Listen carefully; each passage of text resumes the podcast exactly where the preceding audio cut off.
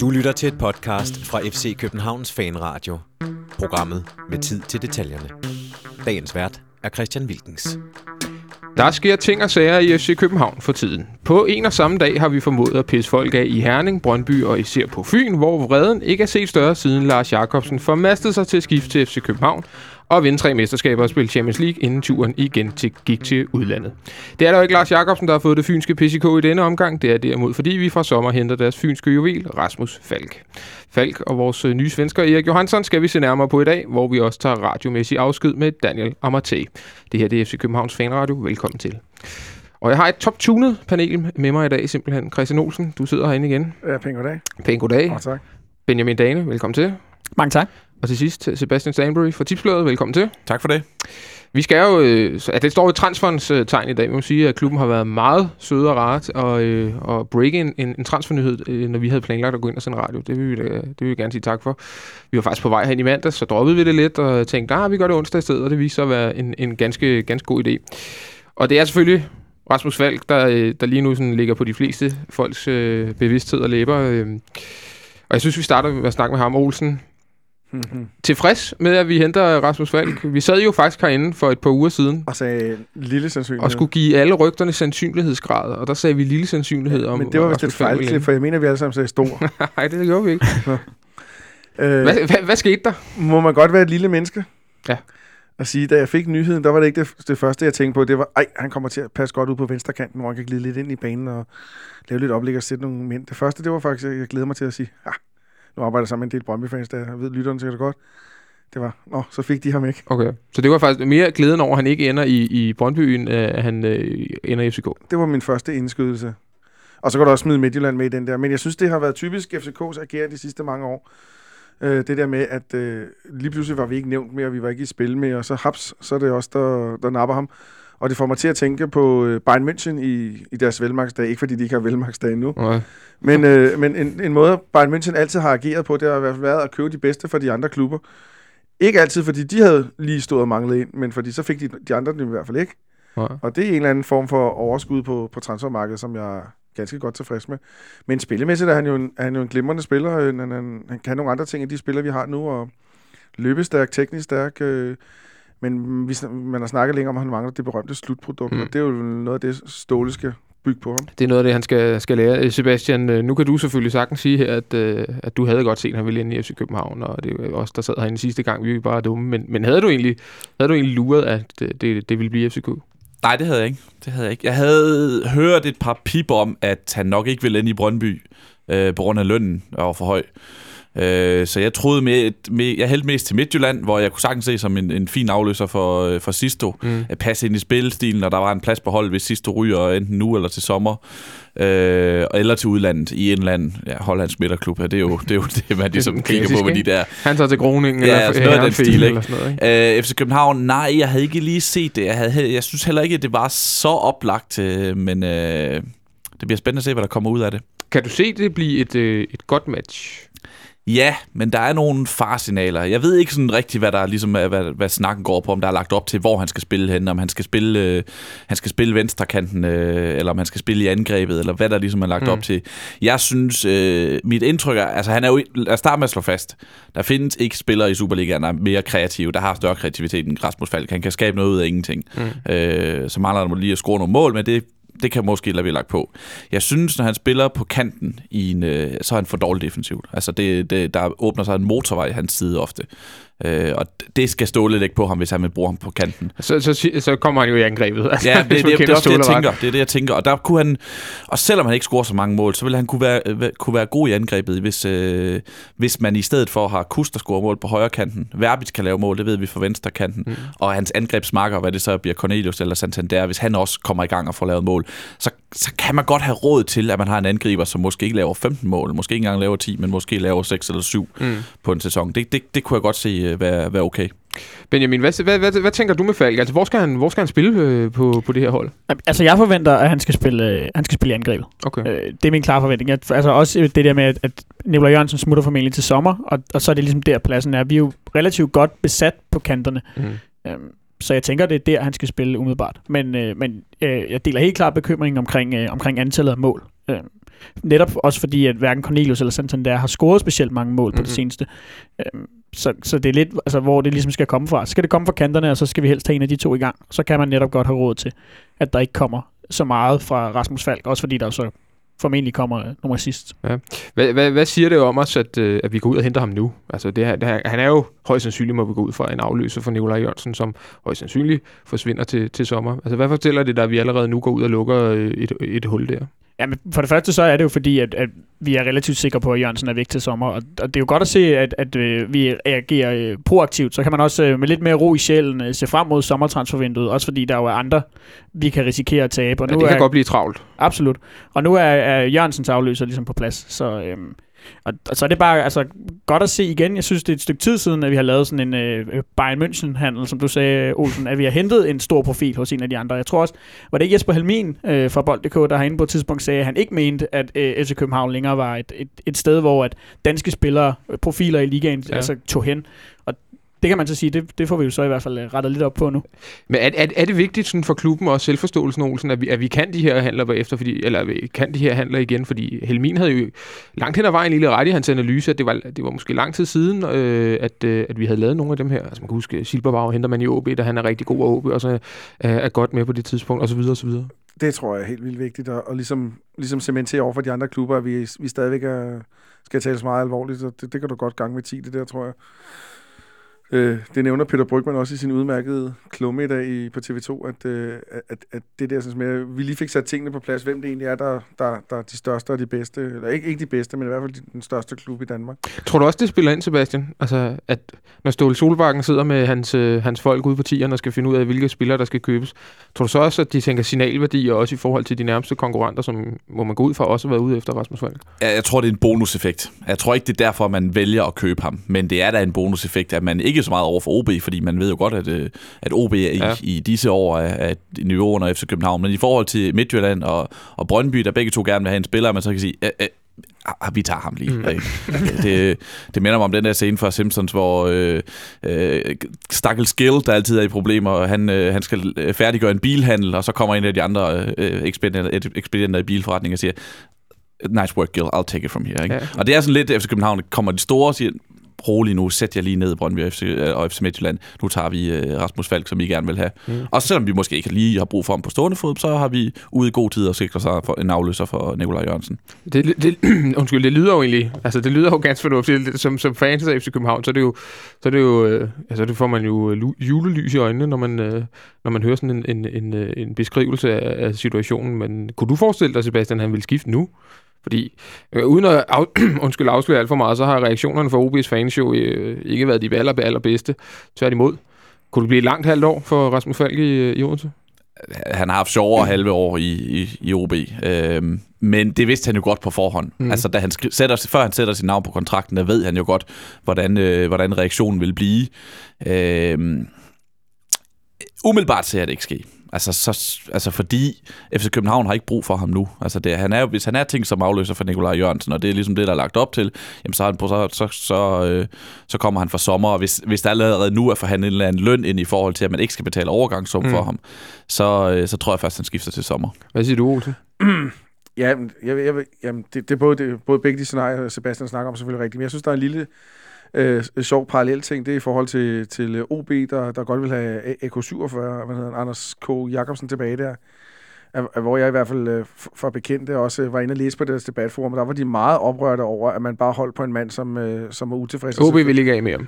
OB ville ikke have ham, OB ville gerne have ham, og OB-fansene var meget oprørt over, at, at de holdt på, at han ikke kom tilbage. Sådan. Mm. Det er ret parallelt øh, omstændighed der, og, og OB-ledelsen var også på banen hele tiden, så det kan da også godt være, at de, de, de tænker, at så er det måske meget fint.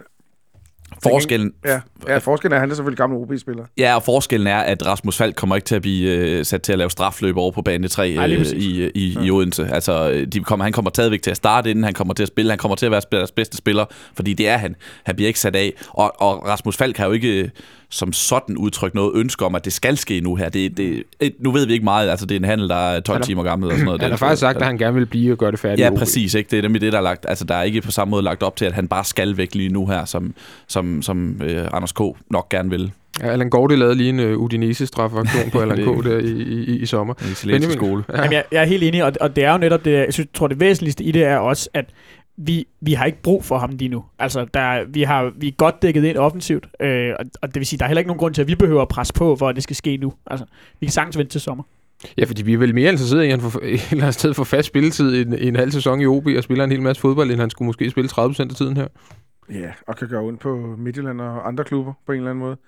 Men, men det parallelle i det var bare, at, at o, at, altså, sådan er vi fodboldfans, vi er rimelig dobbeltmoralske, når det kommer til stykket. OB var selv i en, i en parallel situation, hvor, hvor de synes at det var for dårligt, at han blev holdt op, selvom der var strafaktioner og sådan nogle ting der. Nu er de selv i samme situation, og, og, og, og hvad jeg kan forstå, så vil de fleste også gerne af med ham allerede nu. Ja, men er, er det ikke... Tror du ikke, tror du ikke også, det er... Jeg tror det ikke sådan, den lidt umiddelbare reaktion Jo, fra jo, fans? sådan vil jeg da også have det. Lad os prøve at tage fansens reaktion en gang, fordi de, de, har været, de, har været, de har været rimelig intense i hvert fald på, på Twitter og på sociale medier. OB-fans er blevet meget, meget vrede. Sebastian, kan, altså, kan, du, kan du godt forstå, at de synes, at Rasmus Falk er en klovn, når han skifter til en anden dansk klub, eller er det også et spørgsmål om, at, at der måske skal et eller andet reality-check til i, i, i Odense? Det, det, det, er jo, det, er jo den, det er jo den verdens ældste sang, som, øh, sang om fodboldfans, det her. Det er ikke sjovt, at de spillere, som man som fodboldfans forguder, der løber ned på banen, og man synger sine kærlighedserklæringer til dem, og man, man forguder dem. Nogle af dem har man gået hjælp med stående bag på sin trøje og hængende på væggen, og hvad ved jeg, ikke? Og så finder man ud af, at den klub, som man, øh, man elsker, den elsker de ikke lige så højt, som man selv gør. Ja. Og det er og det er bare ikke sjovt, ikke? Og det er heller ikke sjovt for OB's fans at kon- øh, kunne konstatere, at de er ikke den største klub i Danmark. Og det ved de jo godt selv, men det her det er bare et, et, et øh, bevis på, at der findes klubber, der er mere interessante. Altså, Fordi nøgternt set, så må alle jo kunne forstå, at øh, Rasmus Falk har jo aldrig lagt skjul på, at, øh, at han har store følelser for OB. Og, og det, tror jeg, det tror jeg ikke, han har løjet omkring, når han har sagt, at OB betyder meget for ham. Men derfor skal man bare også være, have en eller anden form for rationale med, når man som fodboldspiller træffer de der beslutninger. Og jeg kan da godt forstå, at FC København til en meget højere løn og med øh, store udsigter til mesterskaber og kampe i Europa ja. er mere interessant end at forlænge kontrakt med OB, når han har det niveau, som han har.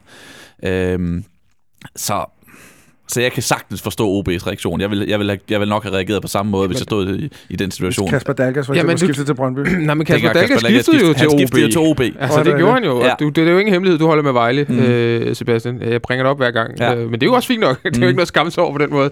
Øh, hvordan havde du det dengang, at han skiftede til, til OB, Kasper Dahlke? Som var Ja. din store held, ikke? Ham, du stod jo, det, jo, jo, jo, det, det, er nok, det, er nok, det, hvis jeg, det kan konstatere siden han her øh, 15 år senere. Det er stadigvæk min største held i fodboldens verden. Øhm, ja, men ja, det, gør, det, gør, det gør jo ondt, når de, når de vælger ens hjerteklub fra. Det man selv tror, specielt sådan, i det samme med Rasmus Falk, som det var med Kasper Dalgas, at, øh, at, øh, at, øh, at, at det var spillere, de, klubber, de voksede op i, som mm. man ligesom formodede, de havde et tættere bånd til. Men men som jeg husker reaktionen dengang, så kunne man sagtens forstå det i Vejle. Fordi Vejle lå i første division, og da han skrev kontrakt med OB, der er der ikke udsigt til, at man rykker op i Superligaen på Nå, det okay. tidspunkt. Så er situationen også en lidt anden. Nej, fordi OB ligger midt i Superligaen, Ja, og der er ikke udsigt til, at de rykker, til, at de rykker op og bliver mesterskabskandidat lige nu. Øhm, Vejle rykker så jo op, takket være Kasper Dalgas mange mål det forår 2001, f- fremragende forår. øhm, men, øh, men man- kunne jo godt forstå det inderst inde. Altså det, det gav jo mening, og det betød ikke nødvendigvis, at han holdt, at han ikke, at han var bare var ligeglad med Vejle, ligesom det ikke betyder, at Rasmus Falk er ligeglad med OB, for det er jo ikke tilfældet. Men der er bare nogle andre ting i spil for de her fodboldspillere, som også skal tænke på økonomi og få mest ud af karriere, og det talent, som de nu engang har. Mm. Øh, Benjamin, OB's fans har jo lidt en forhistorie på det her øh, punkt, måske i, i højere grad end mange andre klubber. De var meget vrede dengang Lars Jakobsen, som vi, jeg sagde i min indledning, skiftede til FC København, øh, da vi hentede ham hjem fra Hamburg. Ja, var der ikke noget med noget, noget herværk på hans Jo, hus der var eller sådan et eller andet? altså, at de var øh, kunne hjælpe med os sure, dengang Jesper Christiansen skiftede til FCK, på trods af, at han havde været over Viborg og over udlandet, og i øvrigt er for måløv eller et eller andet. Ikke? Altså, øh, altså der, der, der, hvad, er det, hvad er det lige præcis med dem? Som, som, eller er det noget? Er det et specifikt øh, OP-ting? Eller er det, er det Jamen, altså, tror du ikke, der er sådan lidt... Øhm, tror du ikke lidt, der er sådan sådan storebror-lillebror-ting? Altså, de har jo især der i, i, i Kim Brink-dagene og sådan noget, Mm. der, altså, det var jo meget sådan... Det, jeg tror endda, der var nogen, der omtalte dem som FCK Live jeg tror, de nærmest brandede sig selv som FCK Light. Ham og Donø øh, gik rundt og sagde det sådan Det lidt hedder også Odense øh, Event og et eller andet, ikke? De Jo. lavede nærmest et navn, der er ligesom sparker Parken Sport og Entertainment, og altså, det, jeg tror måske, at, at, at det har noget med det at gøre, fordi at det er jo rigtigt, at der er efterhånden sådan en relativt stor øh, sportslig forskel. Altså, jeg- for mig havde det nok været noget andet, hvis det havde været OB i 2009, for eksempel. Ja. øh, dengang de var, de var rigtig gode, ikke? Og Hvis vi havde hentet øh, Peter Utakar eller Jemba Jemba, eller dengang det lå, det lå rigtig tæt på, ikke? så havde det vel, altså så havde, så havde man virkelig kunne forstå, hvis der var nogen, der var blevet pist. Ikke? Jo, jeg tror så måske, at, at det er noget andet her, fordi det, at de netop betragter øh, Rasmus Falk som en rigtig OB-dreng, Ja. ja. ikke? Og det er jo ikke, tilfældet er jo ikke det samme med Peter Utakar eller, eller Jemba Jemba. Øh, jeg tror, det er et tema, man vil kunne finde i de fleste af de sådan, større provinsklubber. Det er, samme, det er det samme med OB. Ja. Altså, når, når da Kasper Kusk øh, skiftede sidste sommer, det var også et problem for mm. mange i OB's øjne. Mange OB's øjne, at han skiftede hjem. Og øh, dengang med Silberbauer, for, for den sags skyld, og Trond Andersen, der skiftede til Brøndby og sådan nogle ting der. Det, det er ikke sjovt for de der klubber, øh, som med rette, specielt i OB's tilfælde, der har jo vundet mesterskaber. Det er ikke sjovt for de klubber og for fansene af de klubber at kunne konstatere, at øh, selvom de har store ambitioner, de klubber, selvom de går efter medaljer og nogle gange mesterskaber, så vil deres spillere stadigvæk hellere til øh, FC København, tidligere også til Brøndby. Øhm, man har jo en eller anden selvforståelse og en eller anden håb om, at man, man skal rykke sig i dansk fodbold, eller man skal opad, ikke? At, at de her klubber, om nogle år, så kan vi måske kæmpe mere om mesterskabet igen. Når alt går vel, og vi beholder vores bedste spillere. Når de bedste spillere, så er vi til de andre klubber, og Ja. gør det endnu sværere at vinde de her medaljer eller, eller mesterskaber. Jamen, det er jo det, det er bare en, en træls følelse. Det vil være det samme. Nu er der så ikke lige nogen fra ikke efter er relevant at tage til, tage til FC København, men hvis det var, altså de ville heller ikke synes, det var sjovt. Så det er mere den der udsigtsløshed, der pludselig øh, øh, er i, i, i årene fremover, eller hvad man kan sige. Ja, den der kolde spand vand, der Ja. gør, at man, man kon- konstaterer, jamen der er bare stadigvæk rigtig, rigtig langt derop. Ja. Jeg så en OB-fan i dag på Twitter, der skrev, at han, det har lige gået op for ham, at det her det, var, det betyder også bare, at Mikkel Dessler skifter til FCK om et par år. Ikke? altså man kunne bare se, hvor trist han var. Ikke? Altså, og jeg, på en eller anden måde fik jeg sgu lidt ondt af, af, af, af OB's fans, så det, skal ikke, det lyder også hurtigt sådan lidt, øh, lidt patetisk, eller sådan lidt, øh, hvis man sidder her og synes, det er rigtig synd for nogen. Men, men jeg, jeg, jeg, kan, jeg kan sgu egentlig godt forstå den, fordi som du selv siger, det, det, det gør jo bare ondt at se sin favoritspiller skifte til, en, til en, nogle af konkurrenterne. Altså længere er den Og det er jo ikke sket i FC København siden 95, eller hvornår det nu var, Allan Nielsen skiftede. ikke? Altså, vi, det... vi blev lidt- lidt vrede dengang, at Thomas Rytter tog tilbage til, til Brøndby, ikke? men så så vi Thomas Rytter spille fodbold, og så var det egentlig meget sjovt. Ikke? Altså, og ja, han var også fra Lønby, jo, før han kom til FCK og sådan noget. Ikke? Altså, Benjamin, du havde, du havde fingrene oppe. Jamen, det var bare lige en kort kommentar til det, Sebastian sagde før. Det er jo nok også i OB-fansens tilfælde, de har jo, de har jo ligesom, de har været deroppe, ikke? og det er ikke så længe Nej. Siden, at, øh, at de har ligget og kæmpet med os om guldet. Så det er jo også noget af deres selvforståelse, og de vil gerne tilbage igen, og det er jo spillere som Rasmus Falk, de skal bruge, hvis de skal derop igen. Mm. Så på den måde gør det nok også ikke stort. Olsen, jeg vil gerne lige vende den sidste ting med Falk, inden vi går videre til noget andet. Det er, øh, der, ligesom der var lidt med Kasper Kusk, da vi hentede ham i sommer, så har det gået det her snak En om, at sådan en tryghedsnarkoman. og lidt speciel type og sådan lidt introvert. Og, og det, øh, jeg kan ikke rigtig finde ud af, om det er sådan et, et, et medieskabt fænomen, eller om der, der er noget om det. Der har jo angiveligt også været udlandske klubber på banen her. Det er jeg faktisk øh, 99,9% sikker på, der har været. Og han har valgt nogen fra og taget til København i stedet.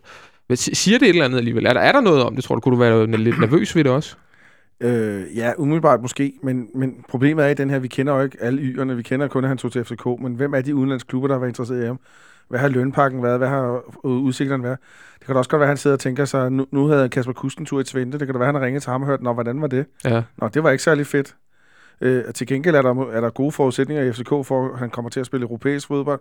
Han kommer tættere på landsholdet. Så har vi også en god track record i forhold til at sælge spillere. Baskim Kadri er vist hans gode kammerat, så vidt Også det. øh, jeg ved også. Jo, men nu, havde jeg, nu troede jeg, jo, han, samme årgang, næsten samme årgang, ikke? Ja. Som, ja. Men nu var jo tesen, var jo, at han skulle ende i Brøndby, fordi han var rigtig gode venner med Ja. Troels Bæk og Thomas Frank. Så, så jeg tror selvfølgelig, spiller de der fællesskaber noget der, men jeg, jeg, har, vi har, jeg har det kun fra pressen, de der to historier med, at han er introvert, og han virker lidt speciel, og med det lidt, lidt langt hår og sådan nogle ting der. Men på den anden side, Sebastian, så, så, så har han jo nærmest også, jeg vil ikke sige ene mand, båret det her OB-hold, men der har ligget et tungt år på hans skulder igennem lang tid på et, øh, på et ikke særlig godt OB-hold. Mm. Og han har jo præsteret rigtig flot alligevel. Altså det, siger- det siger vel også et eller andet om hans, om hans karakter. Jeg, jeg ved ikke, hvad de bunder i det der. Der er rigtig mange øh, andre journalister, som, Ja. som altså sådan åbent spekulerer i et eller andet og øh, antyder et eller andet omkring hans øh, mentalitet. og Det er sådan en noget. lille, smule Ja, underligt. det er det, det, er det og det, der er tydeligvis nogen, der har hørt nogle historier et eller andet sted. Jeg ved ikke, hvad de bunder i, det kan jeg sige helt ærligt. Øh, det, er ikke, det er ikke umiddelbart sådan min opfattelse er, i hvert fald ikke på fodboldbanen. Altså, der går han jo ind og tager initiativ og, og byder sig til og tager ansvar, som du selv siger. Han var jo, han var jo fremragende i efteråret, også på trods af de manglende mål, som vi bliver ved med at vende tilbage Mm. til. Øh, han var jo rigtig, rigtig, rigtig god i efteråret for OB. Mm. Netop, i for, netop i forhold til at tage ansvar og, og, øh, og være lederen, som den spillemæssige leder i offensiven. Så øh, den, den del af det er jeg ikke så nervøs for. Altså, så langt er der sgu heller ikke til Odense fra København. Nej, det, det, det tager halvanden time toget, det her. Ja, men det kan jo også være, at han har kigget på spillestilen og sagt, de der hollandske hold, så skal han ned og spille noget kontrabal. Det har han spillet meget med OB de sidste mange år. Spillet på, på et hold, som ikke lå i toppen og sådan nogle ting der. At han egentlig godt bare ville starte med at vinde nogle kampe, spille på et boldbesiddende hold, og så udvikle den derfra. Det er jo også et, et, et karrieremove tale af. Noget, han tager med i sine overvejelser, fordi det har jeg da i hvert fald læst ham sige, Mm-hmm. at han vil vende anden stil og alle muligheder, og så vil han træffe den optimale for ham. Og det har helt sikkert også spillet ind. Så der er mange ting, der har spillet ind. Benjamin? Jamen, det var bare lige øh, i forhold til det der med, med, at man siger, at han er introvert. Jeg tror måske, at noget af det i virkeligheden bunder i, at Åh, ja. Nu ryger ry- lyden en gang. Jeg tror, du er tilbage igen. Det Super. At, er sådan, at vi har, hvis det ikke er godt nok, så trykker vi på en knap. Så hans, øh, hans fremtoning, for eksempel når han bliver interviewet på tv, øh, jeg tror bedst måske, jeg kan sammenligne det lidt med øh, Cesar Santin, der også altid stod og kiggede ned i jorden, når Ja. han blev interviewet. Ja. Og jeg tror måske lidt, det er det, men man kan sige, at, at, at han ikke måske er helt vildt øh, tryg ved at stå foran kamera og blive interviewet. Det er jo ikke nødvendigvis det samme, Nej. som at, at han er introvert og ikke kan øh, Og præstere under pres. snegl. Vi må have gjort et eller andet ved hans hår og, og sådan noget. Altså, der er for, det, det, det skriger af rollespil eller Jeg- sådan et eller andet. jeg Eller, har det er simpelthen bemærket- ikke, jeg- det er er i orden. stylist på ham. Jeg kan Ja. ja. bemærke, at det er din, din primære observation med vores nye signings. Det er deres hår. Ja, men det er meget vigtigt. Altså, Mhm. det er signalværdi, Olsen. Det spiller en stor rolle. Ja. Det, det gør det virkelig. Fordi det, det var der også noget om ham, Erik, der. Ja, men han, han, han, det er jo en svensk boheme-type. Det kan jeg meget bedre øh, arbejde med end en eller anden, der kunne være i øh, Rolskov. Eller Ja, eller det er andet, lidt samme med frisyrer, men bare lidt mere, øh, lidt Ja. mere velfriseret. Ja, Altså- altså, jamen, det er helt anderledes. Erik, jeg er enig med dig, Erik, det er, det er LA-style. Ja, det er det. Det er det. Ja, men ham kommer vi til lige om lidt. Øh, hvis, vi, øh, hvis vi lige runder øh, Rasmus Falk af, så tror jeg, at Celtic har været ret seriøst indover. Øh, Jeg ved ikke, om det er noget, du, øh, du er jo uddannet journalist og arbejdende journalist simpelthen. Men, Og, og så skal man have kilder i alle Så skal du simpelthen vide det. skotske liga. Passer det? har, har du da ikke det? øh, ikke, ikke Celtic i hvert fald. Jeg, jeg ved ikke, hvor meget Celtic har været i men jeg synes, øh, når vi snakker rygter om udlandet, det, jeg synes, det er påfaldende, hvor, hvor lidt sådan noget, der har mindet om konkrete udenlandske rygter, der har været. Altså, der har ikke været, sådan det seneste par måneder, der har ikke været nævnt sådan vanvittigt mange øh, udenlandske klubber på, på navnebasis. Tager jeg fejl? Nej, det gør du ikke. Men Nej. jeg så Erik Larsen, øh, den tidligere Laudrup Scout. Øh, hedder han ikke Erik Larsen? Jo. Bliver i tvivl. Erik Jo. Larsen, som var med i Spartak Moskva og Mallorca og alle de andre sjove steder, Swansea og sådan noget. Han er jo på Twitter, og Mm. er ganske udmærket at følge. Han skrev øh, om Rasmus Falk, at, det er simpelthen, at der er simpelthen for få, øh, han er simpelthen for lidt kampafgørende Ja.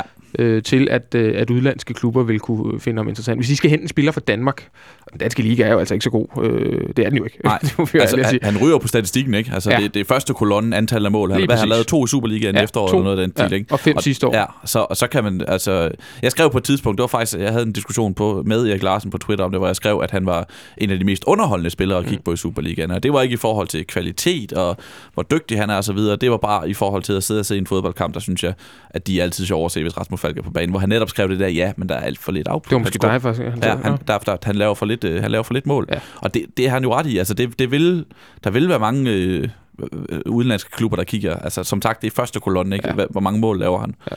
Og så kan det godt være, at han laver nogle assister, nogle oplæg og så videre, men øh, Og tredje sidste fod på bolden og sådan noget. Ja, ja. Eller anden assist, og Ja. hvad man ellers bruger begreber. Ja, Olsen. Men, men jeg håber, at han ligger lidt op til at følge den, den sidste stykke tids transferstil med, at vi har måske to og en halv, tre sæsoner, og så skal han videre igen. Mm. Det går ud fra, at de har lavet sådan en karriereplan nu. Ja, fordi hvad er han? Øh, 24? 24, ja. Det, så, det, det er vel meget passende. ja, i Ja, han har fået en fireårig kontrakt, ikke? Ja. Så det er jo lidt det der med, altså med et år tilbage, så, Ja. øh, så kan man sælge, Ja. forhåbentlig. Rasmus Falk Og byder... så som, som 27 år kan man stadigvæk nå øh, en 3-4-5 gode år i Ja, udlandet. sagtens. Rasmus Falk, ham øh, byder vi velkommen for alvor til, til sommer, når han øh, kommer den 1. juli, tror jeg, hans øh, kontrakt starter for ham. Vi kommer nok til at snakke om ham inden da, men øh, lige nu, der holder Rasmus Falk snakken for nu. Nu skal vi tale om vores øh, svenske boheme forsvarsspiller Erik Johansson, som vi har købt i øh, Gent. Det var nu bliver lidt sur. KA-agent. KA Gens, som blev øh, meget overraskende belgiske mester sidste sæson og er kommet videre i Champions League, og i hele taget faktisk er en ganske udmærket klub. Der har vi hentet Erik Johansson, tidligere spillet i øh, Malmø, øh, hvor han øh, slog, slog for alvor igennem. Han er 27 år. Olsen, Ja, han, vi har jo siddet herinde og snakket midterforsvar længe, og du vil have et, et uruguayansk eller argentinsk monster, nu, øh, Ja. og, og du vil for død og pine ikke hente en eller anden svensker hjem fra udlandet. Vi har nu hentet en svensker hjem fra udlandet. Hvad, øh, hvad er din umiddelbare reaktion til det? Ej, hvor usekset. Okay. Hvor kedeligt. Jeg synes ellers, han er meget fyr, jeg men, Ja, men han, er- han er en fiskal. Jeg vil godt indrømme, at han er en fiskal for de der billeder. der. Jeg blev lidt smålun, men øh, øh, uden at jeg normalt går ikke i den retning. Men, øh, Åh ja. bevares. not that there's anything wrong with that. nej, nej, be- be- bestemt ikke. Så har vi siddet og Øh. taget alle forbehold her. Nej, men det, det, det, det, det var faktisk, vi, vi skød tre svenske navne op, og ham Ja. der havde vi en eller anden mærkelig grund glemt. Og, og, og, og det var nok, fordi vi troede, han var fast mand dernede og sådan nogle ting. Fordi han spillede jo mod Danmark i de to kvalkampe der, men det var Også fordi han lige var blevet købt for et halvt ja, år siden. Og det, var han, og det var han så åbenbart ikke. Og han var åbenbart, de var åbenbart til at forhandle med, så det Mhm. var jo fint nok. Så hvad var spørgsmålet? Jamen det var egentlig, om, om, om du er nu her på, på bagsiden af hele det her transfercirkel, om jo. du er tilfreds ja, med jeg, købet? Jeg sagde før øh, i det sidste program, at jeg synes, det er sted, hvor vi frem for alt i, i verden skulle forstærkes. Det var i centerforsvaret, så... Så det kan vi lige vende tilbage til en samlet vurdering, eller det kan jeg lige så godt sige. Men, men generelt set, så er jeg meget tilfreds med, at vi forstærker centerforsvaret. Jeg tror, det er en opgradering. Også på de uh, ting, jeg har læst mig til, og det, jeg har set mig til. Og, og, øh, Hvad har du set? Jeg har set en, øh, et ordentligt lokum af en forsvarsspiller, som, som, som er svensker god med bolden. Det vil altså sige, øh, øh, når man er svensker god med bolden, så betyder det, så er man sådan nogenlunde ligesom de fleste forsvarsspillere i Superligaen. Okay. Det vil sige, man er ikke dårlig med bolden. Jeg synes, svenske forsvarsspillere normalt ikke er særlig gode med bolden, nemlig. Men, mm. men, men det er han. Jeg har set en duelstærk spiller. Øh, øh, øh, forholdsvis øh, styr på tingene. En, så har jeg fået, fået adviseret og læst mig til, at han er en ledertype. Ja, det har jeg også hørt. Øh, godt opspil med bolden. Han er duelstærk, det nævner han også selv. Og, øh, og så jeg har siddet, man kan jo ikke lade være med at sammenligne, så, så jeg, jeg har bare tænkt Michael Gravgaard. Okay. Også på fasonger og, og, og bygninger. Han er også god i luften og kvæg sin størrelse blandt andet der. Så, så det er sådan en, en spiller, jeg har siddet og tænkt på. Så, jeg, så jeg tror absolut i forhold til... Altså, de, jeg håber, han er bedre med fødderne end Gravgaard.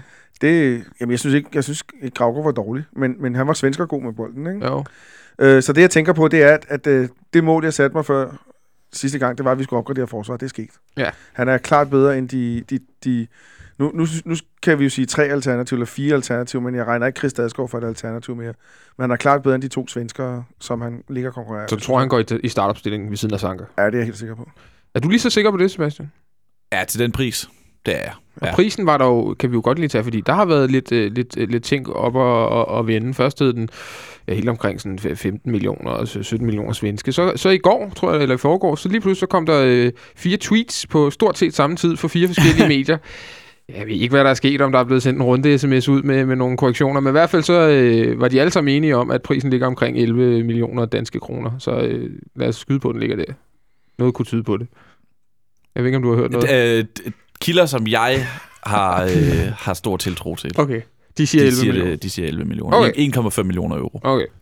Og, men, Og- til, og men til det er jo også mange penge for Det er jo mange penge, og derfor er han jo også købt som starter, ikke? Og det ligger jo det ligger jo fuldstændig til, at han skal spille ved siden af, af Sanka, synes jeg. Ikke? Fordi Antonsson har den alder, han har. Nielsen har aldrig har, ikke- har været skadet, der har ikke rigtig slået til og sådan noget. Der er ikke nogen... Der, er- der, er- der, er ikke, der vil ikke komme nogen problemer, hvis man satte ham direkte i en startopstilling. Der vil ikke blive ballade med hierarkiet eller, eller ting i den duer. Altså, der er ikke nogen... Der, der mangler jo en spiller ved siden af. Den helt oplagte starter ved siden af Sanka mangler jo. Det er jo lidt sjovt, nu nævnte Olsen i landskampen, at rent faktisk så var det jo Antonsson, Ja. ja. der var førstevalg for Sverige. Han går så i stykker, og så henter de øh, Erik Johansson ind. Mm. Det er jo lidt sjovt, fordi her i Kø- København øh, siger du, at han kommer til at stå foran i køen. Det er jeg jo helt enig med dig i. Altså, Johansson står foran Antonsson i køen. Ja. Og det siger måske mere om Erik Havren i virkeligheden. Ja, og så handler det også om rutine. Ikke? Ja. Hvem, hvem, hvem har man været vant til at bruge i de landskampe der? Der har Anton spillet en, en del, og så, ja, så brugte han ham, ham rent. Det, det er no, hans vej er urensageligt nogle Ja. gange. Kan, kan, du, kan du huske noget for, om, øh, eller, øh, fra landskampen øh, med Erik Johansson? Altså, lagde du mærke til ham? Øh, Kan du sige noget om, hvordan han, han spiller, andet end øh, at Bentner blev pakket ind? Men, men det kunne Michael Alvebæk måske også have gjort. Var det ikke ham, der var ved at lave øh, straffespark? Jo, jo, det er det faktisk. tror jeg. Det er ham, der er ved at lave strafspark øh, op i Sverige på, øh, på Bentner, hvor han så sparker forbi. Mm. Nej, jeg har ikke de store billeder af ham, udover at, øh, at, at svenskerne jo i, i store dele af i hvert fald første kamp havde meget godt styr på det danske, det danske angreb. I hvert fald Bentner, som man som selv siger, det, altså, det kunne jeg måske også have haft på en god dag. øh, uden at det skal testes i øvrigt. Øhm, men ja, det, det, så nej, det er ikke lige landskamp, jeg vil vurdere ham på. Har du kigget lidt på ham, Benjamin, og kan, kan sige lidt bevinget ord om, øh, hvem vores nye svenske midterforsvar er? Nej, jeg må indrømme, jeg ved ikke, øh, jeg ved ikke så meget mere end det, end det Olsen lige sagde der, men jeg, jeg synes, det er... Altså, jeg håber, at, øh, at det bliver bedre og mere stabilt end, end de to øvrige svenskere, fordi vi har virkelig manglet en, en, en stabil marker til Sanka. Også en, der kan gøre, der kan gøre Sanka bedre, fordi han, han er klart bedst, når han spiller sammen med en, hvor at der bare er styr på det. Mm. Øh, så det skal helst være en med et, med et højt bundniveau, og en, der, øh, hvor, der, hvor der ikke er noget der. Så, fordi Sanka laver også sine fejl en gang imellem. Så øh, det ser jeg frem til. Sanka kommer også tit til, at- til nu lyder det som om, at Sanka er i forsvar igen, det synes jeg tit, jeg gør, men Sanka kommer jo tit til at se dum ud, fordi han øh, fører bolden op for os øh, 85 procent af gangene. Øh, når, når modstanderen ikke får dækket af, sådan, så det er Anton, der får bolden, så er det jo Sanka, der skal føre, eller, der skal føre den frem, og det skal han egentlig også. Hvis nu vi får en midterforsvar, der også kan noget med bolden, så vil det vel også hjælpe Sanka på den måde. Altså, så vil vi jo kunne spille, øh, og det vil hjælpe vores opspil på den måde. Helt sikkert. Jeg, jeg lagde mærke til, at der gik mange historier om, at han skulle have venstrebenet, men jeg kan altså kun konstatere, at han har højrebenet. Det er han også. Eller primært højrebenet. Så, men det er, jo, det er jo så lidt afgørende, hvor han skal spille, om han skal spille højre eller venstre side i centerforsvaret. Øhm, Jeg har en forestilling om, at det, det, det er den, der ligger til den naturlige ben, der fører de fleste bolde frem. Så hvis det er Sanker, der ligger der, så er det stadigvæk ham. Men dermed vil det stadigvæk være godt at have en centerforsvar dernede, man kan spille bolden til, uden at det er sådan en spåndplade, den ryger Mm. i alle mulige retninger, som kan tæmme den og måske spille den tilbage. Det er jo også, ikke at det skal handle om Stefan Andersen, men det var et af de, en af de gode ting, vi fik ved Stefan Andersen i forhold til Johan Wieland, det var, at øh, der kunne man lige spille den tilbage. Ja. Og det var da absolut et plus. Og nu har du taget det bolsje alligevel. Jeg sagde til dig, at du Nej, ikke skulle tage. Benjamin, der det i munden. Ja, ved du hvad, det er simpelthen utroligt. Ja, vi har fået et spørgsmål, øh, en af vores øh, fantastiske lyttere, ham her hedder Henrik Kvist, som har spurgt, om vi ikke kunne kigge lidt på øh, situationen med midterforsvarende, også i et lidt længere perspektiv, og i, også i forhold til kontraktudløbende, fordi Ståle var også lidt inde på det i den video, der går- blev smidt op på, på FCK.dk efter indkøbet af Erik Johansson, at vi har en del forsvarsspillere med kontraktudløb inden for øh, det næste halvandet år. Vi har endda en del, øh, der allerede har et sommer. Til sommer har Chris, har man da vist ingen, der tror på, at vi forlænger med. Det kan, der bliver i hvert fald øh, ja, der bliver sagt nej her under bordet. Så har vi Michael Antonsson, som har et option på øh, et år til. Og så har vi Per Nielsen, som vil også øh, har kontraktudløb til sommer. Nej, Næste til. sommer. Næste sommer. Og så har vi jo Sanka, som man lidt glemmer, som faktisk også Og, er... og Markus Mathisen, som blev du forlænget med. Men, Mm. men uh, uh, det, ligger, det ja, men det ligger ikke lige kort, når han bliver uh, stamspiller lige nu. Uh, så skal der ske uh, en, en eksplosiv udvikling. Uh, men, men Sanka er jo også... Uh, Han er også til 17. Jamen, er, er også til 17 år også i, i princippet en spiller, som godt kunne være væk til sommer. Øh, hvis vi ser på den her nye måde, vi gør det på øh, herinde, hvor vi, vi tidligere lå kontrakter løbe ud. Nu vil vi gerne have en, en, en, øh, en transfersum på den. Øh, Sebastian, kunne du se Sanka egentlig tage en tur til udlandet igen til sommer? Altså, han, i, i kraft af, at han er fast midterforsvar på, øh, på topholdet i Superligaen, og øh, så, er der jo, så vil der være interesse, og det vil ikke være helt ulogisk. Men det ligger ikke lige i kortene, synes jeg. Altså, han, han har haft sit udenlandskarriere. Det, altså, det, Tror du også, han tænker sådan, at han har haft Nej, sin nej, det er ikke sådan, jeg tænker det, men han har prøvet det i hvert fald, Ja. ja. hvor det ikke gik så godt, og han, han er jo glad for København, det ved ja. Ja. vi, han er glad for at være i i byen, og, øh, og i klubben øh, har også nogle, jeg skal passe på at snakke følelser for fodboldklubber igen, fordi Lex Rasmus Falk, men, men han har jo nogle følelser for FC København, og har en stor rolle i, i klubben, så jeg synes, det, det, det kan sagtens ske alene i kraft af, at han er et profileret navn i en, i en stor dansk klub, men det, lig, det ligger ikke lige i kortene. Hvad siger du, Benjamin? Jamen, jeg tror måske også, altså, jeg tror måske, det er lidt en personlig teori, men at, at Sanka måske godt kunne være en af de undtagelser, hvor at man så siger, okay, så lader vi den løbe ud, fordi jeg er lidt i tvivl om, hvor mange penge, der rent faktisk er at tjene på ham, øhm, som, øh, som øh, Mm. 27, eller hvor- meget når han at blive egentlig. Ja, det bliver han da nok. Han er Ja, ja, gør han ikke? 26 nu, tror jeg. Eller Nej, 27. han fylder, ja, han fylder 26 Fylder år. 26, Han er 90 år. Øhm, Åh, ja. Om et år tilbage. Og man kan jo heller ikke, altså, vi kan jo heller ikke skifte, øh, hvis vi forudsætter, at vi, øh, vi sælger øh, Nikolaj Jørgensen, og måske Delaney, og så måske også Sanka, og der står også nogle og byder på, øh, på Ja. ja. Ludvig. Ja, øhm, så, så lige pludselig, så, så er det jo et halvt hold, der er væk, Ja. ja. 7-9-13. ja. Øhm, men øh, Og det har vi jo prøvet før. Kunne man, det ikke lave, godt. kunne man ikke lave den finte, som man også lavede med Darman Døj på et tidspunkt, hvor man siger, så forlænger vi aftalen med et år. jo, også, gerne med, Øh, også gerne med Delaney. Ja, Øh, ja, den må de også godt lave med Og. Jørgensen. Øh, ja, den har vi også tidligere lavet med Nikolaj Jørgensen faktisk. Men jeg forlænger bare et år, øh, og så lave en eller anden aftale om, må man gå ud fra, at du får lov til at, at tage afsted året efter, eller og så er der en eller anden fast beløbsgrænse, går ud fra, at de aftaler et eller andet beløb, nærmest en form for klausul. Øh, kunne, man ikke, kunne man ikke lave den samme med Sanka? Fordi ellers så har Benjamin ret i, at overladningen kunne blive rimelig seriøs til sommer. Jeg er fuldstændig enig med, med Benjamin. Den, den aftale burde man lave både med Sanka og Delaney. Ja. Og Så- sige til dem, sige, altså, Forhåbentlig er der også en Champions League-kvæl at kunne lokke lidt med. Ja, ikke? præcis. For Men 7, 9, 13 og alt de, det. de snakker jo meget om sådan en exit-strategi, og nogle af de der exit-strategier, de er jo mere eller mindre planlagte. Nikolaj Jørgensen sagde en planlagt til, at han skal afsted i år. Så kunne det være fint, hvis man sagde til, til Sanka og Delaney, så ryger I i 17. Øh, ja, så lidt ekstra i, i lønposen eller sådan noget. præcis, Det sidste år. præcis. Og, og, og, og tilsvarende, så... Altså, hvis jeg skal være helt ærlig, så, så kunne jeg godt tænke mig, at man lavede en kæmpe udskiftning i centerforsvaret. Jeg synes, man har alt for mange lønkroner bundet op på, øh, på spillere, som faktisk ikke har den kvalitet, de skal have. Og hvem er det? Det er Chris og de, de to ældre svensker. Jeg synes, de, de virker som rigtig søde og behagelige fyre, i hvert fald de to svensker. Ja. øh, og, og derfor synes jeg bare, man skal, man skal se, at man kan slippe af med dem på en god måde. Per Nielsen, kunne han ikke godt øh, tage en tur til Sverige nu, tror du egentlig? Benjamin? Øhm, altså, der, jeg tror, det var, øh, var Aftonbladet, Ja. der, der skrev i forbindelse med, øh, med Amarte-salget. Og, øh, Ja, er, du er snakker der bare. lyd? Det er Ja, godt. der er lyd. Og, der er, og øh, købet af Erik Johansson, at, øh, at, øh, at der, man var åben. Altså, Ja. ifølge deres kilder, så, så er vi åbne herinde for at slippe Pelle Nielsen, hvis der kommer et bud, formentlig fra Sverige. Mm. Øhm, altså, jeg, øh, jeg vil gerne nøjes med at skifte to mand til, øh, til sommer. Ud med Chris Dadsgaard, det giver næsten sig selv. Og, og så vil jeg nok ikke beholde både øh, Pelle og øh, Antonsson på samme tid. Øhm, så enten ikke udnytte optionen på, på Antonsson og lade den løbe ud, eller øh, sende Pelle hjem til Sverige. Mm. Man kan også godt gøre det nu. Øhm, det vil heller ikke være noget problem.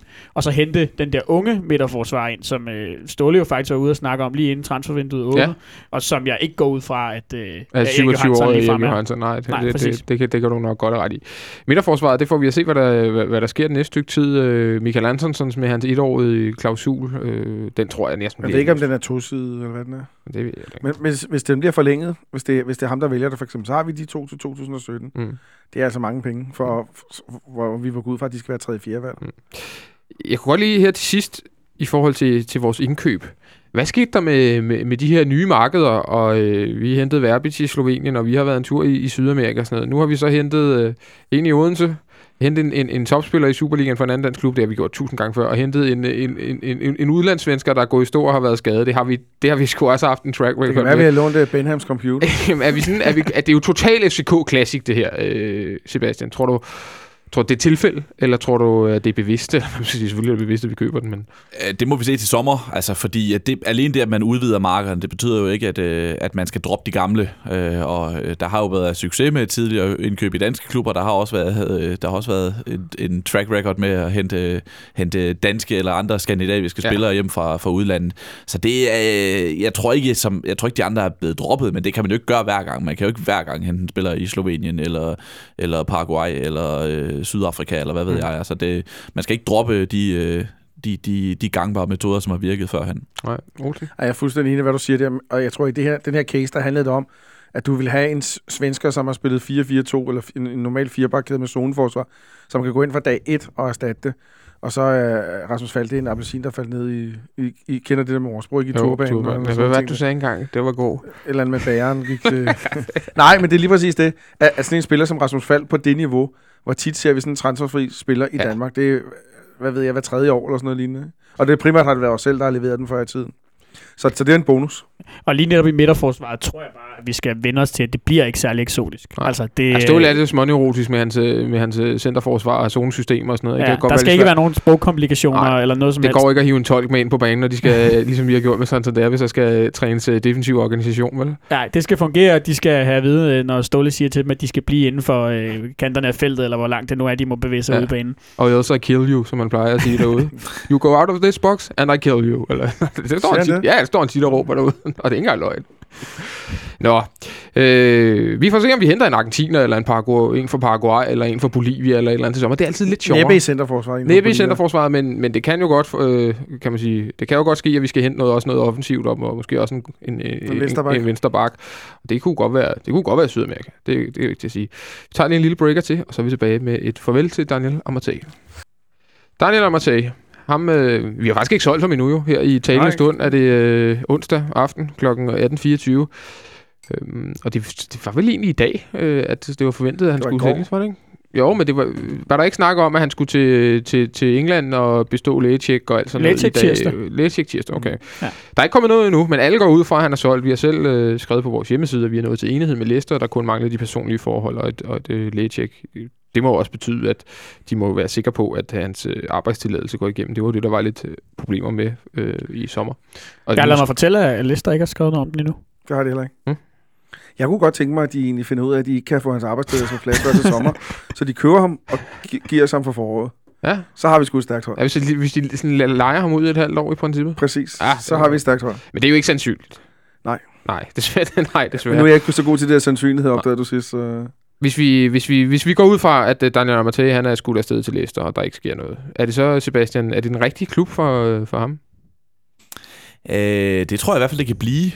Jeg tror, hvis han nu, altså hvis, han, hvis I antager, at han skifter i morgen, øh, så går der nok lige nogle måneder, inden han kommer til at spille, fordi Leicester har haft så god en sæson, som de har, og fordi deres hold er ret fasttømret på de positioner, øh, som han kan spille i, i midterforsvaret og på, på midtbanen. Ikke? De bruger øh, Kanté på midtbanen, Drinkstime ved siden af Drinkwater, og så bruger de Wes Morgan og, og Hood i midterforsvaret. Ikke? Øh, og, og dem, de, de, det tror jeg altså ikke, han går ind og, ikke, og pille, ikke ind og piller ved lige med det samme. Øh, specielt ikke Kanté, som jo har været en, Ja, ja, rigtig en god. åbenbaring i den her ja. sæson. Så er muligheden der så, at han har været så god, at han bliver solgt allerede til sommer. Det kunne man sagtens se, fordi, netop fordi han er så han har været så god, og så han er så hyped, som han er i, i øjeblikket. Det er Mm. noget, der, der skaber rygter, og rygter skaber nogle gange også øh, selv.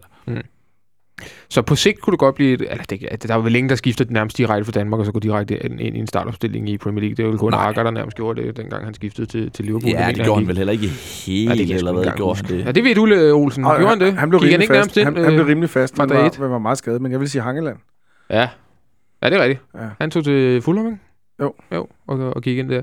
Olsen, hvad, hvad tænker du med, med Amartey? Øh, Var det, er det rigtigt at, at er så sælge nu? Altså, vi har holdt den et halvt år, men vi har jo alle sammen godt vidst, at han var på låntid. Jeg synes, jeg ville godt have beholdt ham til sommer. Ja. Ja. Det, det bliver jeg nødt til at indrømme. Det havde været min første prioritet, for det mesterskab er så ekstremt vigtigt. Du var jo også ret sikker på, at han ikke ville blive solgt. Øh, sad vi jo igen og snakkede herinde ja, om. For, og jeg kan ikke huske, Ja, kan du, eller kan du huske, hvem det var, der sagde, at øh, han ville blive solgt? nej, det, det var på dig, der håbede, han ikke ville blive solgt. Ja. Der er stor forskel på at håbe og sige, han ikke ville. Men jeg havde det da sådan, at... Den kom øh, du lidt ud op, synes jeg. Jeg havde det da lidt sådan, at, øh, at jeg, jeg ved jo ikke, hvad tilbuddet bliver, for det har jo også varieret fra 45 millioner til, jeg tror Søren Sornfri var ude med 67 millioner eller sådan noget lignende. Det blev i hvert fald bedre og bedre, dårligere og dårligere og sådan nogle ting der. Altså, vi må være ærlige og sige, at vi aner ikke, hvad fanden han er aner ikke, for. hvad der er sket for. Det kan jo være på alle mulige måder, og afskrivninger, ja. og eventuelle bonusser ved Champions League, eller Europa League, ja. Eller antal kampe, og- eller bla, Men jeg bla, da selvfølgelig helst set ham, set ham, set ham blive, det er da klart. Øh, det er et stort tab, og, og det er et stort tab Jeg på, ved ikke, på, du ved det, Sebastian. Jeg ved det ikke. det er et stort tab på mange måder. Øh, både spillemæssigt og som person virker det også som om, det var en, der var en, en god mand i, i truppen. Øh, Jes Boss var han åbenbart rigtig god til, Ja. og, og han var også god til at nægte, og, har jeg hørt, i nogle af de der, hvad hedder de der, hvor de røver U-. Ugens udlevering. Ja, jeg, det udleveringer. Han var også øh, rig, rigtig god til ikke at betale sin bøderegning. Ja, det gør han ikke. ting. Så det kan Det godt arbejder han, ikke med. Nej, præcis. Så, Det kan jeg egentlig godt lide. men jeg havde det indtryk af, at, at, jeg havde det indtryk af, at de andre spillere synes, han var en helt okay fyr. Det tror jeg også. Og ja, nærmest Ståles øh, søn, ikke? Og øh, løber ud til Ståle, når han scorer. Det har han vist også fået lidt røg for. Øh, men, men dybt, dybt, dybt gennemprofessionel. Og det, jeg tit Dygtig glemmer, spiller. det er jo, at han er 20 år. Ja, 21. 21. Ja. Det er helt vildt ung. Og han, øh, han, han, han har jo en modenhed i sit spil. Jeg kan huske det, lige da han var kommet til. Vi spiller mod Leverkusen. Vi får læsterlige bryl. Men vi kommer rent faktisk foran 2-1, og han scorer vist en, en dag også. Men jeg kan huske, at han løb rundt, og der har han jo været her i fire uger eller et eller andet. Og, øh, og, og dirigerer med, med Sanka, og øh, nu kan jeg ikke huske, hvem der spillede central midt der, om det har været, om det kunne faktisk have været Claudemir eller sådan noget på det tidspunkt. Men der har han altså lige været her. På det her tidspunkt er han, øh, ja, der er så måske 20 eller 19. Men, Og han løb rundt og dirigerede, som om han havde, at han havde været her længe. Det siger jo også et eller andet om. Men hvis jeg må sige noget, der er godt ved den handel, så foruden pengene, og så kommer lille manden op i mig igen, det er jo også, at vi åbenbart stort set hentede ham for at rive ham ud af Per Rods uh, taxa for, Ja. for lufthavnen, og, og, og de stort set regnede med, at han var klar. Øh, så det var også dejligt. Det kunne være rigtig fedt, hvis vi fik hele den øh, historie, transferhistorie med Hvis, Daniel hvis der var en eller anden journalist, der gad at lave den, ja. Ja, eller hvis der var nogen oppe af de høje herrer, der kunne have lyst til at komme ned og fortælle den, så, øh, så vil vi, så vil vi Der rigtig gerne have den. Fordi det, det er vist en ret vild historie, Ja, det tyder alt på. Og, men det er også en historie, der bliver bedre for hver gang den bliver fortalt, Ja. så øh, måske var der slet ikke noget i den. Men, men, men det, vi kan godt let tage den, for det der er jo sådan, uh, man har hørt lidt rundt omkring, det er jo, der har både været noget med, at Per Rod regner med, at handlen er lukket, at en, en pressemeddelelse til Brøndby nærmest er ved at skrive om, at de er nået til enighed med Djurgården. Der er så også noget med, at Per Rod har siddet og forhandlet personlige øh, øh, hvad hedder det, vilkår med med den forkerte agent. Han har nemlig i mellemtiden skiftet agent.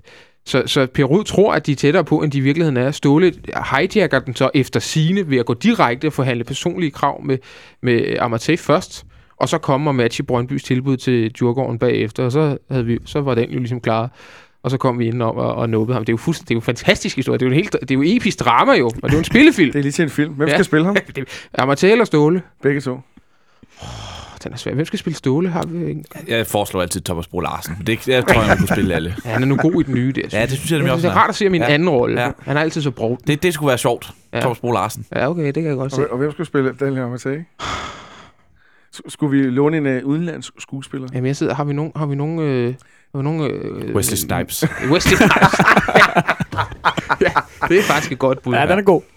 Hvis, ikke der, hvis, hvis Thomas Winterberg eller nogen sidder derude og hører det her øh, program, og det kan Så er de meget det velkommen til bare at afvise, så, kopiere øh, den. så er det okay. Vi skal ikke have nogen royalties, men vi lover at gå ind og se den. det, det, Spole Larsen nu. Men Hvem skal spille Per Rud? Det vil jeg gerne vide. øh, Det kan Ulrik Thomsen få. Han er altså god til, han er god til at fodboldfilm. det er rigtigt. Ja, det er faktisk rigtigt. Ja. Ja. Jeg vil gerne have Ole Testrup med i en eller anden rolle. Kan det lade sig gøre? Ej, det, det er sgu ikke Per Råd. Det er det ikke. Det kunne være som en, ra- en FCK-radio, at der sidder og griner over han. Ja, det er nok rigtigt. Nå, det er, det er sgu lidt et, øh, et, et, et sidespring, det her. øh, men øh, men øh, nu, nu røg jeg helt ud af den, men, men i forhold til Daniel Amartey, hvor god har han, hvor, altså, hvor god har han været? Øh, hvis, vi, hvis vi prøver at rangere ham, Benjamin, i forhold til... Vi har haft rigtig mange gode centrale midtbanespillere herinde. Vi får jo nok ikke at se, eller det gør vi helt, kommer vi helt sikkert ikke til at se ham herinde på hans, på hans topniveau. Altså, han er kun 21, han bliver meget, meget bedre fodboldspiller, men har stadig været rigtig god. Men hvor, hvor stor tror du, han vil blive sådan i FCK-historien? Jamen, altså nu, det, det kommer jo nok til at spille ind, at han ikke nåede at være her specielt længe. Mhm. Øhm, men jeg, jeg vil måske sammenligne det en lille smule med, med Christian Poulsen, som jeg også kun var her i to sæsoner. Øhm, og som røg for et lignende beløb i en nogenlunde lignende alder, at, han, han har jo nået at sætte et relativt stort aftryk øh, på relativt kort tid. Øh, men jeg vil, nok, altså jeg vil nok rangere ham lige under, umiddelbart, Ja. øh, Christian Poulsen. Øh, og måske også andre af de sådan, allerbedste midtbanespillere, vi har haft derinde. Jeg tror, var han, var han blevet længere, så, øh, så er jeg ikke i tvivl om, at vi kunne have set tilbage på ham som måske den, den bedste overhovedet, fordi mm. jeg er sikker på, at han har, har potentiale til rigtig, rigtig meget. Og så, øh, så, så han nåede ikke at vinde mesterskabet. Det kan man sige, det kan, kan han jo indirekte nå, hvis vi vinder det til sommer. Men ellers har han jo ikke vundet noget øh, mesterskab. Det tæller vel, det tæller vel også lidt ned. Ja, det var nemlig det, jeg, jeg vil sige. Altså, når man vurderer de her øh, øh, spillernes storhed, så vurderer man også i forhold til den periode, de var der. Og der, må, der tæller det lidt ned for Amarte, at han ikke rigtig har et, et stort hold at lægge sig op af. Et hold, mm. der har rent faktisk har vundet noget. Er der ikke en Øh, epoke, ligesom han har været en Nej, del af? altså jeg, jeg vil også, øh, måske ikke i forhold til kvalitet, men i forhold til sådan størrelse for klubben, øh, og det jeg ved måske bedre end jeg gør for, som fans, men jeg vil også øh, vurdere ham under Linderoth for eksempel, som, Ja. som virkelig var en Jamen, lederen på et hold, der, der vandt noget, ikke, og var, var i Champions League, og øh, måske også Peter, Peter, Peter, Nielsen, øh, Peter Nielsen, som, som var her i mange år. Nej, ikke, ikke Peter Nielsen, undskyld, Peter Nielsen, Peter Nielsen, Peter Nielsen. Øhm, Ja, det sker, når man Kvist får folk også fra Vejle med i radioen. Altså, det, Kvist også for den sags skyld, som, Ja. som virkelig var, var lederen på, på holdet i 2010-11-sæsonen. mm. Ja, der er Erik Mykland. Altså, vi har jo simpelthen haft så mange gode centrale midtbanespillere. Men jeg vil bare sige, at han var kun den næstbedste for- midtbanespiller i, i, i klubben i efteråret. Det er helt Ja. sikkert. Øh, og, og, og dermed ikke sidde og sige, at jeg negligerer det, men det er stadigvæk et stort tab. Men, øh, og, og det, jeg startede med udsendelsen at sige, det var, at jeg synes, vi var forstærket i centerforsvaret, men jeg synes måske, vi er en anelse øh, øh, sværere, end vi var i efteråret, desværre. Altså, det er vel lidt et, det er vel lidt et spørgsmål om, øh, i hvor høj grad, at, at Kvist kan finde topformen. Præcis. Altså, det er, jo, det er jo ligesom det, Ja. det afhænger af, fordi Ja. den, den fandt han jo ikke rigtig i efteråret.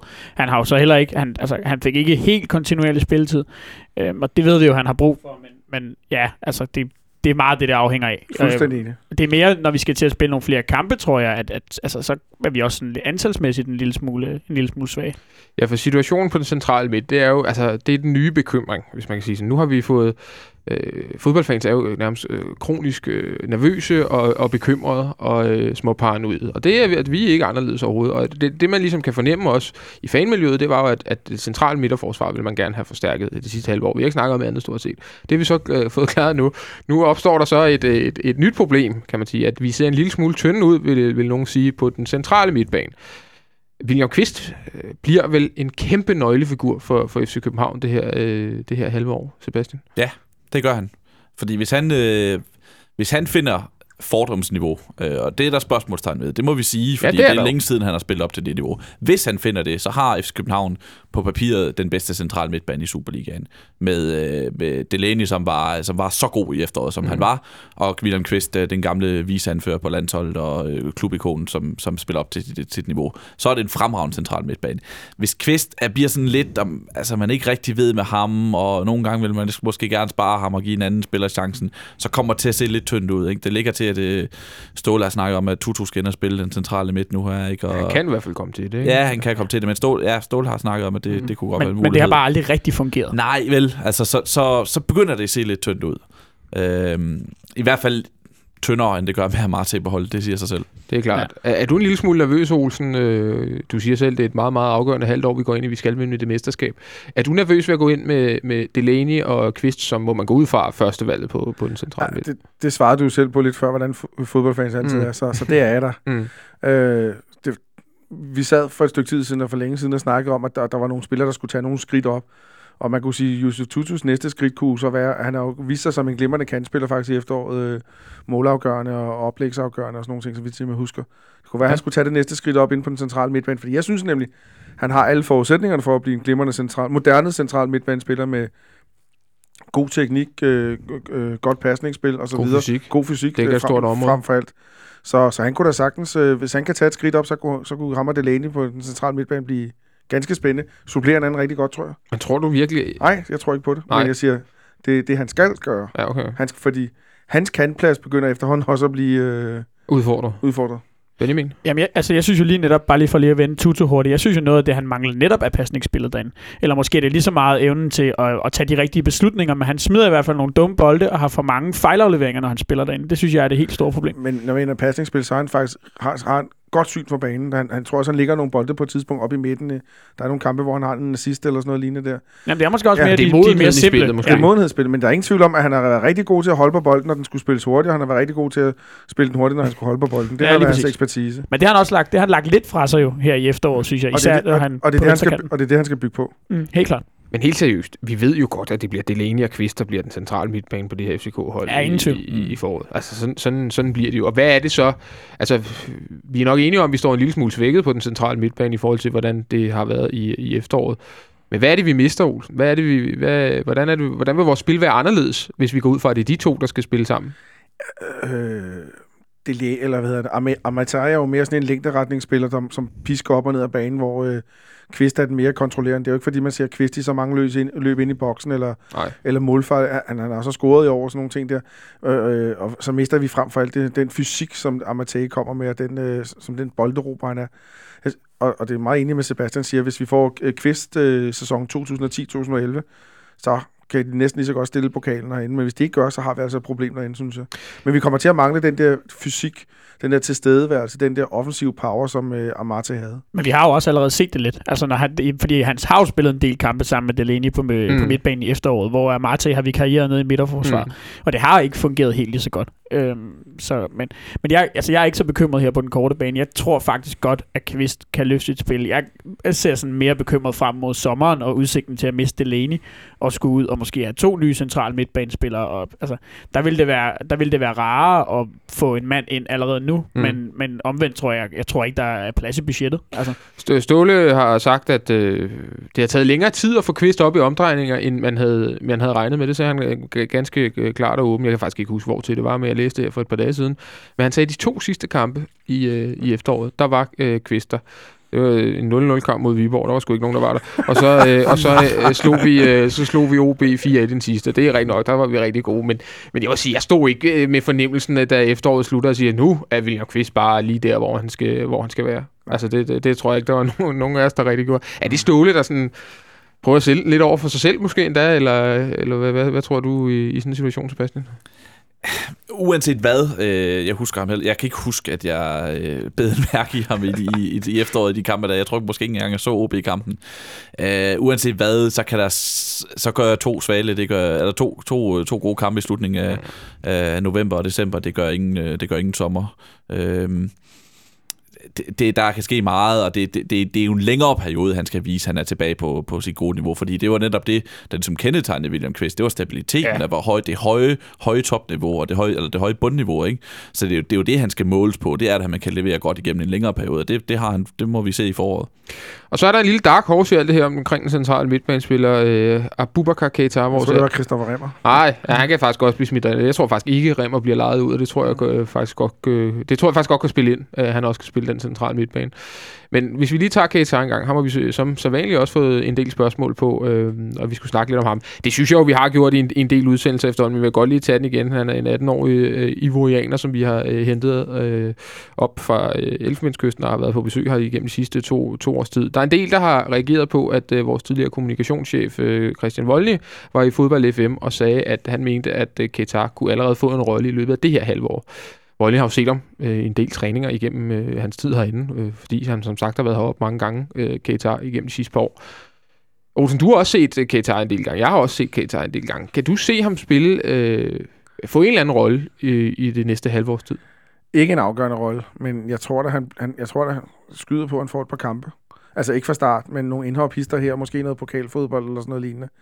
Tror han får debut. Ja, det tror jeg. Det, det, det, det tror jeg faktisk. Øhm, og, og det er da også en spændende spiller. Ikke nødvendigvis den samme type som Amatei, lidt mere pogba som jeg har tidligere har sagt, og sådan Mm, ting. uden, uden at skyde forventningerne. uden- Ja, ja, ja, ja. Men, men, men selvfølgelig, øh, sådan en mand, han skal da køres langsomt ind, så hvis der er muligheden for, at han kan få et kvarter hister her og en pokalkamp, så tror jeg da godt, vi kan komme til at se til, til ham. Men jeg tror ikke, at han på nogen måde kommer til at dominere noget som helst. Nej, Det, Det- det, det, bliver også kun en bonus, hvis det kommer til at ske. det er stadig lidt for tidligt. Ja, det tror jeg. Øh, man kan sige, nu er han på det tidspunkt, som Amatei var, da han kom til, til Sverige. Ja. Og han gik øh, direkte ind på dyrgården, og så resten af historie. Ja. Så synes jeg ikke, han er helt endnu. Hvad siger du, øh, Benjamin? Jamen, jeg må indrømme, at, at det eneste, jeg har set til ham, det er, at jeg har set ham brænde et, øh, et straffe i en indendørsturnering nede i Tyskland øh, på et dårligt stream. Øh, så så, så jeg, jeg kan Du ikke rigtig diskvalificeret til vurdere- den her debat. Men jeg, jeg tror, øh, altså, jeg vil bare, altså, når jeg kender Ståle ret og, og sådan nogle ting, så vil jeg anse det for, for usandsynligt, at, mm. at han kommer til at få ret meget spilletid. Jeg tænker også, at han sikkert får debut, men ikke så meget mere end det. Men han, han, han, vi skrev kontrakt med ham, så går der tre uger, så rykker Ståle ham fast op i førsteholdstruppen. Det siger vel også et eller andet. Altså, han kommer jo ikke til at træne med U19-holdet. Han, skal, han kommer måske til at spille nogle kampe dernede, når han ikke er med i førsteholdstruppen til kampe. Men det siger vel et eller andet, at han, øh, Stol kigger på ham til tre ugers træning, og så hiver han direk- ham direkte op i førsteholdstruppen og siger, du kan bare blive her. Der er mange gode, øh, altså der er mange gode indicier. Øh, jeg har heller ikke set ham så meget. Mit stream gik ned, da jeg skulle se den her inderste. Nej, jeg har ikke set ham overhovedet. Øh, men altså alene det der med, at han har været et projekt gennem flere år, har været op og træne med, og man ikke har droppet ham gennem alle de år, men Ja. ligesom stadigvæk har vurderet, at der er noget her, ikke? og som du selv siger, at han så hurtigt kommer op i førsteholdstruppen. Det tyder på, at det er en mand, som Ståle har set øh, ikke bare noget i, men noget, han rigtig godt kan lide. Mm. Så øh, jeg tror da også på, at han kan, kan spille en rolle alene ud for det, at, man ligesom har, at der er blevet investeret så meget i ham. Men tror du ligefrem, det kunne gøre, at man ikke går ud og tænker lidt øh, langsigtet i forhold til, at, øh, som Benjamin var inde på, at vi, de, vi kan miste en del central midtbanespiller også, øh, eller en central midtbanespiller til sommer, at der skal ud og hentes noget der. Altså tror du, det kan betyde, at man så vælger ikke at gøre mere nu? Jeg tror, det er afgørende for, at man ikke gør mere. Det er pengene. Okay. Ja. Jeg, jeg tror, hvis man kunne få lavet en eller anden deal med, med den belgiske klub, og de overtager det ritter og giver pengene med det samme og tager hans løn, og, og russerne siger ja tak til Marvin Poirier, de to svensker ryger, eller et eller andet i den stil, så åbner der sig jo nye muligheder. Men lige nu, så tror jeg ikke, der er, der er penge til en transfersum og løn til en ny spiller. Så der sker ikke mere, medmindre at der skulle komme Nej, et eller andet fantastisk salg. Jeg, jeg har selv siddet og fantaseret lidt over, at man måske kunne tage en spiller på lån, ligesom at være stærkere. Der, der fandt jeg frem til AC nede for uh, Kiev Verona. Det kunne være et bud på en, på en spiller, som godt kunne passe ind i FCK-stilen. Og han kunne måske også godt se en idé at komme herop og spille, men så bliver, tror jeg, det bliver noget i den stil. En af de to ting, Mm. eller den tredje ting, altså der ikke sker noget. Mm. Han er vist på vej til Malmø. Mm. Mm. Ja, tror jeg. han er Malmø i Herrenfeen, øh, lidt af hver, tror jeg. Så. Men læs lige noget i dag, et eller andet Okay. på Twitter. men, Øhm, men, men noget i den stil, ikke? Jo. Øh, Men ellers så har vi, der er ingen store forhåbninger om, at, øh, at der sker mere de sidste hvad er Det det, tror 12 jeg dage eller et eller andet tilbage af, af, af transfervinduet. Inden af Marta-salget blev der jo også netop sagt, at der sagde Ståle flere gange, at der skal noget, der skal noget ud, før ja. Ja. der skal noget ind, og nu er der, er der røget en, og der er kommet en, som man kan ikke forestille sig, at øh, altså, Erik Johansson hiver formentlig en, øh, en pæn løn her. Mm. Så altså, jeg tror heller ikke, der er plads til mere. Vi får se, hvad der sker. Nu har vi i hvert fald fået vendt, vendt de ting, der er sket siden øh, sidste gang, vi sendte for, for små 10 dage siden. Og øh, igen, som jeg sagde sidst, så sender vi jo lidt på, på mor og få, kan man sige, det næste stykke tid. Øh, I og med, at, øh, at der ikke er nogen kampe at dække, så, så sender vi, når der sker noget. Det er meget enkelt, så følg med på de sociale medier, på Facebook, på Twitter osv. Så, så, øh, så, så, så lover vi at, at reklamere. Gå ind og like vores, øh, vores side, som man gør, eller følg os på Facebook. Nej, følg os på Twitter og like os på Facebook. Det må være sådan, det er. Øh, øh, nu hører jeg også nogle andre podcaster, siger de, at man skal gå ind og skrive en kommentar inde i, øh, inde i Apple-tingen der. Hvad hedder det der? Øh? ja, kan man gå ind og vurdere den? Eller sådan Ja, noget? ja, og skrive kommentar, det beder de hele tiden om. Nå, Jamen, det, må jeg, det må jeg også godt gøre. Jeg ved ikke, hvad det skulle gøre godt for, men gør det. Jeg, gør jeg tror, man bliver det. rykket lidt i ranking og Åh, sådan ting. Nå, ja. Spændende, Ja. ja. spændende. Jamen, det må I endelig gøre. Ind og, ind og sige, at vi er skide gode øh, på, på iTunes. Må det, Det er må det, det altså. Ja, iTunes, ja. Og så ser vi, og I skal lige følge med, om vi sender øh, Deadline Day radio, fordi vi er måske kommet til at skyde en lille smule over mål her, fordi vi har siddet og øh, snakket fire stive timer live. Hvis der ikke sker et fløjtende fis, og Ståle Øre, der er taget til Norge for at besøge familien, og der er hermetisk lukket her i, øh, i, i parken ellers, det er der jo ikke meget idé i. Men hvis der sker noget, hvis der er optræk til at ske noget, så skal vi nok komme herind. Og så ellers får vi Christian Hertz til at snakke om italiensk fodbold i fire timer. Så, øh, så nu må vi se. Men, men igen, følg med på øh, de sociale medier. Der lover vi at, at holde jer opdateret. De her, I skal tusind tak for at slå smut forbi øh, parken på en is, is, iskold onsdag. Og tak til øh, Jonas Folker for styreteknikken. Følg med også på FC København Snapchat, fordi vi har haft Torgild Forsdal herinde til at tage snaps af os. Så hvis I ikke følger øh, FC København på Snapchat, så skal I gøre det. Så kan I se os. Og en masse andet sjovt. Det lover vi. Vi høres ved. Hej hej.